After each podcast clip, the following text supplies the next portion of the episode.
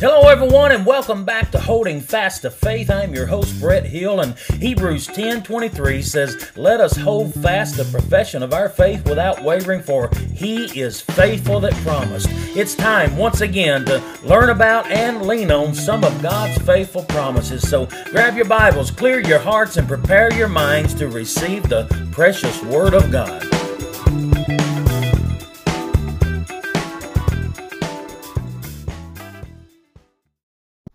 Hello, everyone. Welcome back to Holding Fast to Faith. Today's message is out of Isaiah chapter 5, verses 18 through 24. Today's message title is Truthful and Trustworthy.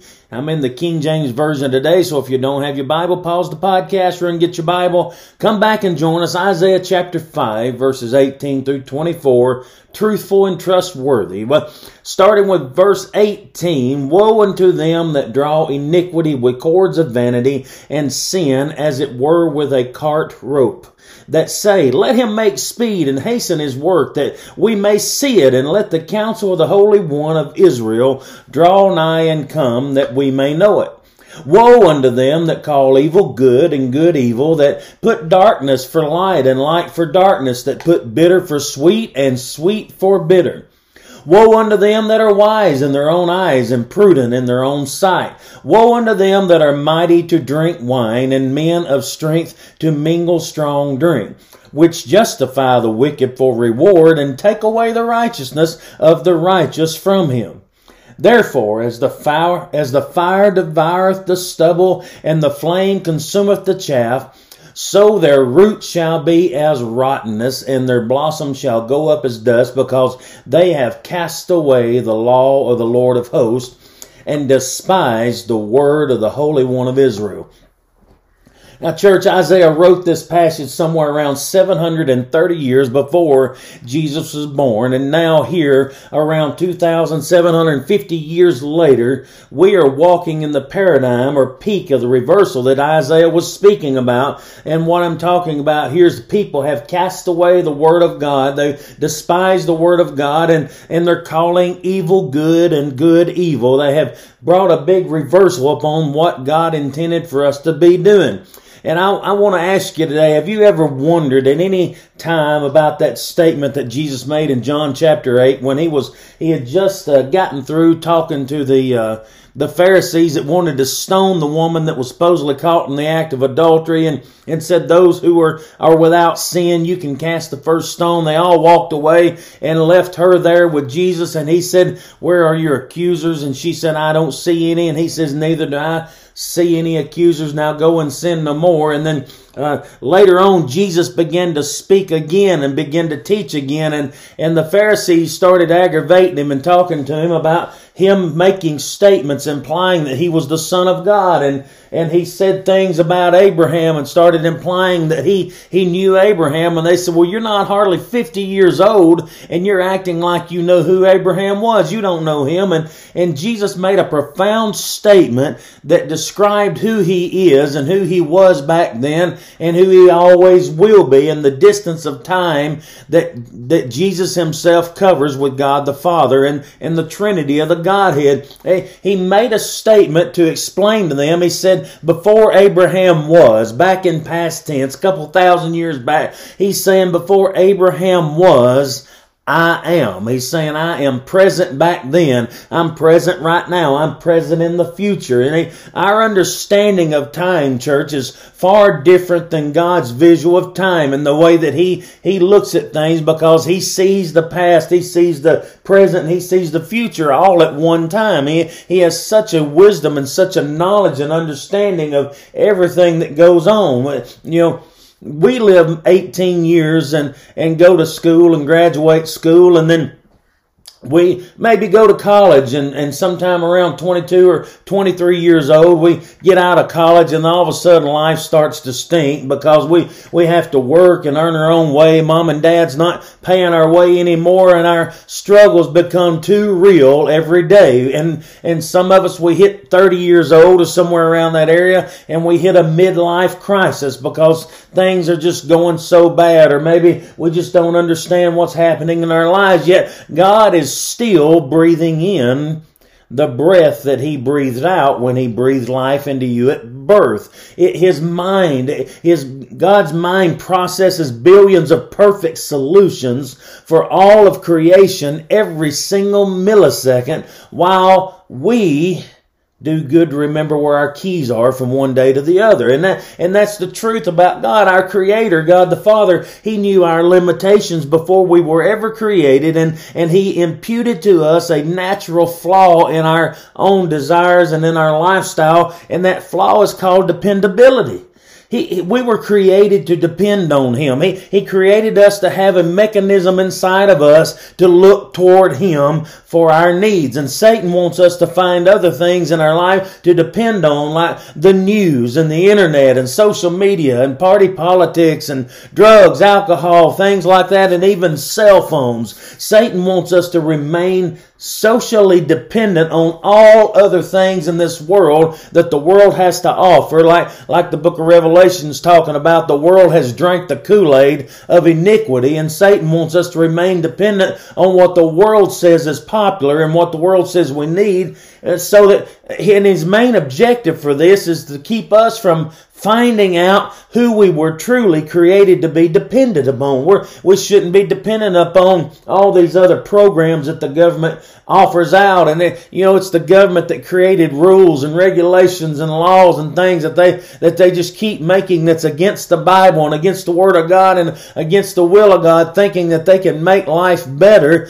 than what the Bible tells us we should be having. And they just keep on making things worse than what they were. And they want us to depend on them more than depend on God. And they need to take some medicine right out of the Bible themselves and go back to depending on the Word of God themselves. But listen, God knew this thing was going to happen. He's not been fooled by anything. And, and what I mean by this, it, God knew that Satan was going to cloud the truth. God knew that Satan was going to change the narrative like these professional politicians have. So let's get this. God who was there before time began, God who was there before Abraham, God who was there before Adam and Eve in the Garden of Eden, God who was there before the world began. He was there before Satan was kicked out of heaven for, for rebelling against God himself. God decided to not only create us with a dependency on Him, but He also handpicked 36 people to listen to him, his voice,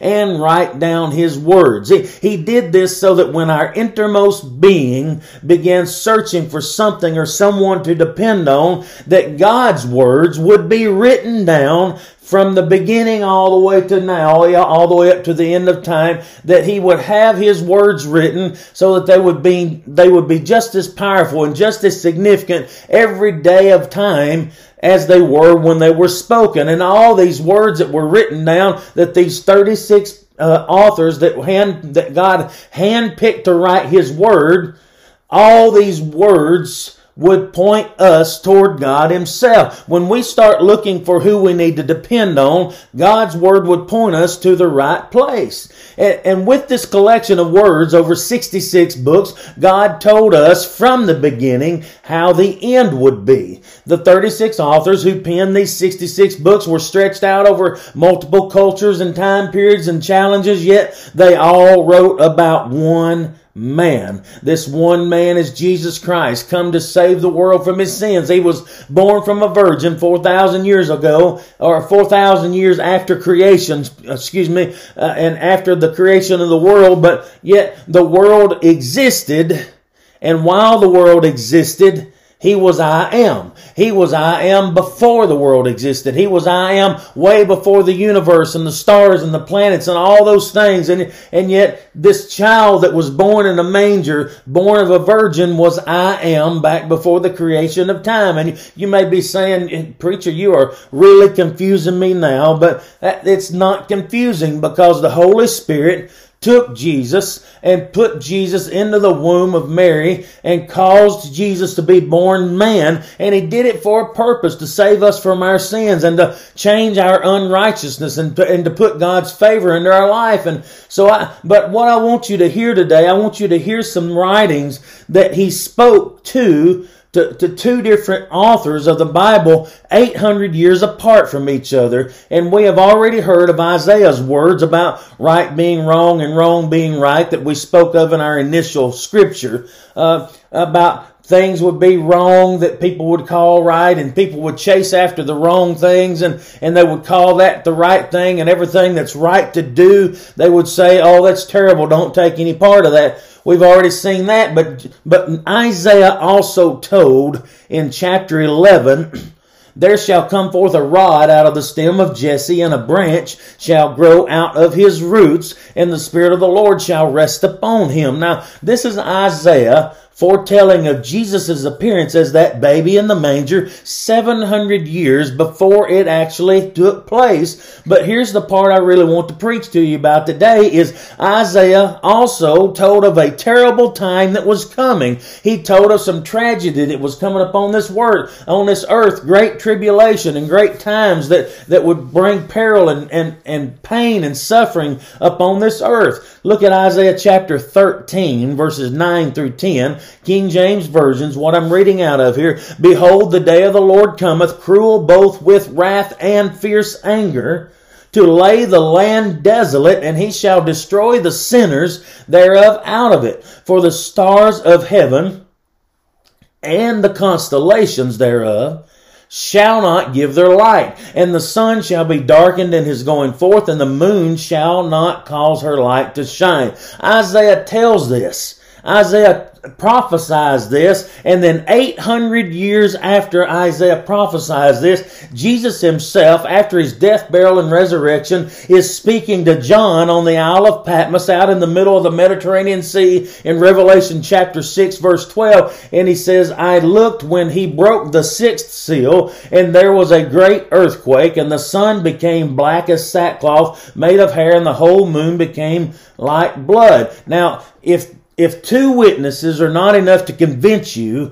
of not only that God can be trusted and He's trustworthy, but there truly is a time like this is coming. I, I want you to understand that these two witnesses are, are prophesying the exact same thing, and, and the Bible tells us that the truth is established out of two or more witnesses. So if these two witnesses is not enough, I want to give you some more. The prophet Joel wrote in Joel 3 and 15, The sun and the moon shall be darkened, and the stars shall withdraw their shining. The prophet Amos also wrote in Amos 8 and 9, And it shall come to pass in that day, saith the Lord God, that I will cause the sun to go down at noon, and I will darken the earth in the clear of day. Now the prophet Ezekiel wrote in Ezekiel 32 and 8, all the bright lights of heaven will I make dark over thee, and set darkness upon thy land, saith the Lord. Now, Ezekiel writes the things that he wrote 575 years before Christ was born. Amos was called into Samaria and was writing his words 760 years before Christ was born. Joel, Joel is prophesying 800 years before Christ is born. But John the Revelator told this event 60 years after Jesus was resurrected from the grave and secluded on an island in the middle of the Mediterranean Sea, a place called the Isle of Patmos, while Jesus was dictating some words to him. So why am I going into such great detail over this one event about the sun being darkened and the moon being darkened and the, and the stars falling out of the heavens and not giving their light? Well, because this one event is at the tail end of the great tribulation that will indeed take place soon. This is just one minor event in the middle of the entire thing. Isaiah told of the day of the Lord and his wrath and fierce anger. Isaiah 13 and 13 says that God will shake the heavens and the earth shall remove out of her place. The earth is on a perfect axis and tilting exactly and rotating exactly the way it needs to to keep the weather right and to keep the waters and the boundaries of the season. And God's going to shake the heavens and cause the earth to rotate out of its axis. That's going to cause the sun to burn too hot. It's going to cause water to dry up. It's going to cause lots of things that we're not, we've not ever seen before here on this planet. Revelation chapter 6, 12 through 17. We read some of this earlier, but I want to read this full passage here. Verse 12. And I beheld when he had opened the sixth seal, and lo, there was a great earthquake, and the sun became black black and sat as sackcloth of hair, and the moon became as blood. But look at 13. The stars of the heaven fell unto the earth even as a fig tree cast her untimely figs when she's shaken of a mighty wind. So if you've ever got hold of a, of a fruit tree and just shook it real hard trying to get its harvest out of it, the Bible's saying that the stars gonna, are gonna fall just like a mighty hurricane or something comes through and causes apples and pears and peaches or whatever that you're trying to harvest, that the fruit's gonna fall off of the tree the stars are going to fall the same way. And verse 14 says, The heaven departed like a scroll was rolled up together, and every mountain and island were moved out of their places. So there's going to be a great turmoil come upon this earth like we have never seen, uh, never seen before, like the world has never experienced. And, and the kings of the earth and all the men, the captains, mighty men, bondmen, free men, everybody hid themselves in dens and the rocks of the mountains and said to these mountains and rocks, please fall on us and hide us from the face of him that sits on the throne. Talking about hide us from God and hide us from the wrath of the Lamb, Jesus Christ that came to take away the sins of the world. For the great day of his wrath is come. It's here. It's on top of us. And who is going to be able to stand it? Listen, all of God's prophets told of this particular time that was to come, church.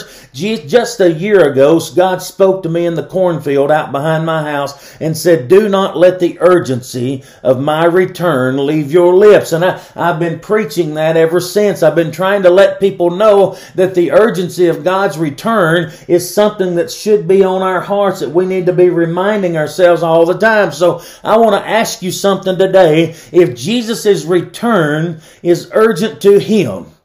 Now, come on, I, I, want you to understand this. It, get this in your mind. If it's urgent to Him, if His return is urgent to Him, how much more urgent should it be for us? To prepare for him to keep good on that promise and keep good on his return. Come on, church. People are making every excuse that they can not to go to church. They make every excuse they can to be mad at somebody or can't get their way. They, they can justify themselves not being at church because they've got all kinds of excuses. And I, listen, I would rather, uh, be focused on God and not be focused on part of those people that's that's dealing with all this stuff that God's going to unload His anger on in the tribulation. I, I wouldn't want to be taking part in being angry or upset or finding excuses as to why to not go to church. I would just rather be focused on going to church and and being part of what God's doing, so that I'll make sure that I don't miss His rapture and don't miss the the being taken out of here and being protected from that stuff as for me to at least uh, ever be concerned about being mad at somebody or holding grudges against them. Because that time is coming soon, church, and I, I want you to know that it's uh, it's closer than what you think it is. It's the, the way that the world is looking right now, the, the things that's happening. God does not owe us anything. There's not a, a single thing left in the Bible, not a single prophecy left that he needs to fulfill before he takes his people out of here. Now, I, I know a lot of, a lot of a, uh, uh, people in a lot of different churches and a lot of different denominations call the, the rapture many things. A lot of people say rapture's not in the church, not in the Bible. It's, it's not written in the English Bible, but it sure is written in the original languages. That word rapturo means a great catching away, like some of the denominations says. So let's just cut the chase about arguing what to call it. God is going to take his people home. Just, just remember that. He's going to snatch his people off of this earth without warning, and the other people that are not part of God's people are going to be left here for the tribulation. Whatever you want to call it. The great thief in the night, the catching away, the rapture, the rapturo, whatever language you want to speak it. Jesus Christ is going to call his people off of this earth, and they are leaving here one of these days, and those people that are so caught up in excuses and, and living with, for the world and taking part in what the world has to offer and not taking Jesus seriously about His Word and how He wants us to live, they will not leave this earth. They will be part of the Great Tribulation. A preacher friend of mine once told me that he said, I'd rather hold your hand as to hold a grudge. And he said, I'd rather sit next to a hypocrite in church as to sit by myself in the dark in the tribulation. People, Jesus is coming back. He is coming back. He's going to take his people out of this world. But first, he is going to call his faithful people home. The next thing he's going to do is unleash the great tribulation upon this earth. There's going to be darkness. The water's going to turn to blood. The, the ships are going to, uh, a third of the ships are going to be destroyed and there's going to be great big, uh, creatures that are uh, horse-sized scorpions. It's going to be stinging people. The death angel's going to come through. There's going to be so much chaos and things on this earth that, that people are going to die. People are going to be dying left and right and the torture and the pain and the agony is going to be awful. The Antichrist is going to set up his camp and he's going to start hunting down those people who in the tribulation make their choice to turn toward Christ and he's going to start killing them. If you don't want to serve God right now. Listen, if you think that you, you can avoid going to Jesus' house here on the earth, but yet you can still live with Him in heaven in His, in His mansion, in His city, you got another thing coming. You, you need to be focusing on what God wants you to be doing. Don't take the chance to think that you can live religion your way or, or live life your way and still make an exception that God's going to let you in. And let, I wouldn't roll the dice on going against God's word in any any place, form, or fashion. It doesn't matter what somebody else has taught you. Get the Bible out and read it for yourself and let the Holy Spirit teach you what God wants you to see and what He wants you to hear and how He wants you to live. It says work out your own salvation with fear and trembling. Don't let some denomination or some, some preacher or some doctrine. I, I even tell the people at my church, don't be listening to me and paying attention to me enough that you just trust me without verifying God's word yourself. Let God speak to you through His word. You have to read His Word for yourself and let Him work into your life for yourself. Nobody else can get you to heaven. You can't ride the shirt tail of somebody else. It's not going to work that way and it doesn't matter how much you listen to another preacher and how much they try to tell you a certain way is the right way to get into heaven. Jesus said, I am the only way. I am the t- truth. I'm the life and no man will get to heaven except through me. You're not going to get to the Father unless you go through Jesus. And Jesus said that you have to follow me. You have to do what I ask you to do.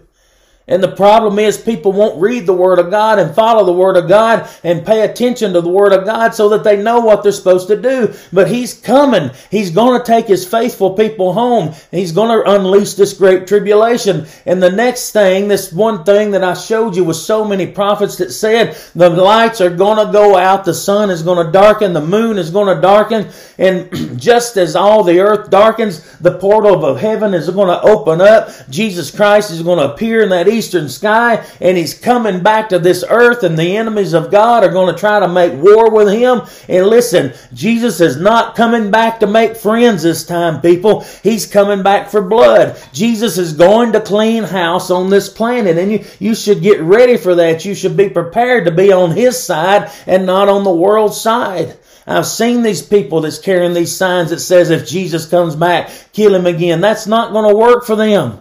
He, he came once to die for our sins. He's coming back the next time to take over. And the only way to avoid this certain destruction is to turn your life over to Jesus Christ. Do it now. He says that the, if, if you don't, if you're caught without understanding and you're, you're caught without paying attention and you're caught without watching for Him, He'll show up like a thief. Listen, you need to believe on the one that God the Father sent for your payment of sins, and that's Jesus Christ. Revelation 3 and 3 says, Remember. That means to keep in mind. Remember, therefore, how you have received and heard. And he's talking about received and heard my life giving word. He says, hold fast to that and repent. Turn around now is what repent means. If you've got some wrongdoing, if you're going the wrong direction in your life, turn around. Go the other direction now. Don't wait. Don't put it off. Don't roll the dice on, on eternity to find out if you're going to be right or wrong based on what somebody else said. Get the Bible out and find it out. Let the Holy Spirit speak to you because this scripture is saying that if you're not watching, if you're not expecting my return, if you're not looking for me, I will come on you like a thief and you'll not know what hour that I will come upon you. And when a thief comes in your house, your goods are already stolen. And, and when you come home the next day or wake up the next morning or what have you, it's already too late. The deed has already been done. Jesus' call will already be here. His people will be gone and it will be too late for you. You will have to face the tribulation. Revelation 2 and 25 says, But that which you already have, hold fast till I come. If you've received Jesus Christ as your Lord and Savior, you may not understand a lot of other things. You need to focus on living for Christ. Focus on keeping Him number one in your life. Focus on, on following His Word and doing what He says because Revelation 2 and 25 says, Hold fast to that, your first works. Keep your faith and trust in Jesus enough. He says, keep believing in my doctrine without wavering because God is faithful. His word is trustworthy and he is coming again. Yes, we teach many other benefits of knowing God and, and trusting God, and sometimes new Christians can get confused. And I want to talk to you new Christians. Some of, some of you have received Christ through this podcast. Some of you received Him in churches just recently over the last year or so, maybe even the last couple of weeks. But all of you that have just recently given your heart to Jesus, maybe there's still many things you don't know yet and many things that you don't understand. And if time permits, yes, if Jesus waits long long enough for you to learn about these other things, you'll begin to understand more and more about Him and His kingdom. But until then, as John was saying in Revelation, keep Jesus' words that he spoke to the church of Thyatira. He said, that which you already have. You have some faith in me. You've depended on me to save you. You've turned to me for your salvation. That which you already have, hold on to that. You may not understand everything else yet, but hold on to Jesus Christ. Hold fast your faith without wavering, for he is faithful that promised. You, you may have plenty of other things out there that other people are saying. You may have plenty of other doctrines that people have told you. You, you may be one of these people that have jumped from church to church looking for the truth, looking for the right answers, looking for what feels right inside of you where the Spirit could bear witness and saying, I finally feel comfortable with what God is trying to tell me and lead me to. Well, if you've been doing that, you, you need to hold fast to one thing most importantly. Who is my Savior? Who is my only only hope for salvation. That is Jesus Christ. It's His blood and His blood alone. He's coming back to this earth after the rapture and after the tribulation, and He's going to set up camp. He's going to do away with sin once and for all. And the blood that paid for your salvation, His robe that He's wearing is dipped, it's baptized in His own blood that He shed at Calvary. And He's coming back to tell those people on this earth that have refused Him, that have turned against Him, that hate Him, that don't want want to follow His will and His word, He's coming back to tell them, since you won't receive me as your Lord and Savior, you won't receive my blood shed for your payment for sin, then I'm coming for your blood. I'm coming back to do to you what you did to me. And I'm coming to take all your blood, that great wine press of wrath that we talked about in, in Revelation chapter 18, 19, and 20 as we discussed those chapters in past podcasts. He's, he's coming back to see that retribution is settled, that the payment for sin is settled, and those who don't want to accept Jesus Christ's payment for sin, you've got to know that He died. And when He was lifted up on that cross, He said, If I be lifted up, I'll draw all men unto myself. He's already purchased you. You already belong to Him. Your price for sin has already been paid, but the caveat is that you have to accept that as your payment of sin. If you will not receive Jesus Christ as your your payment of sin to keep you from having to go through that wrath of that tribulation and pay for your own sins with your own blood, then that's what you're going to have to do. It's a whole lot better. It's a whole lot safer.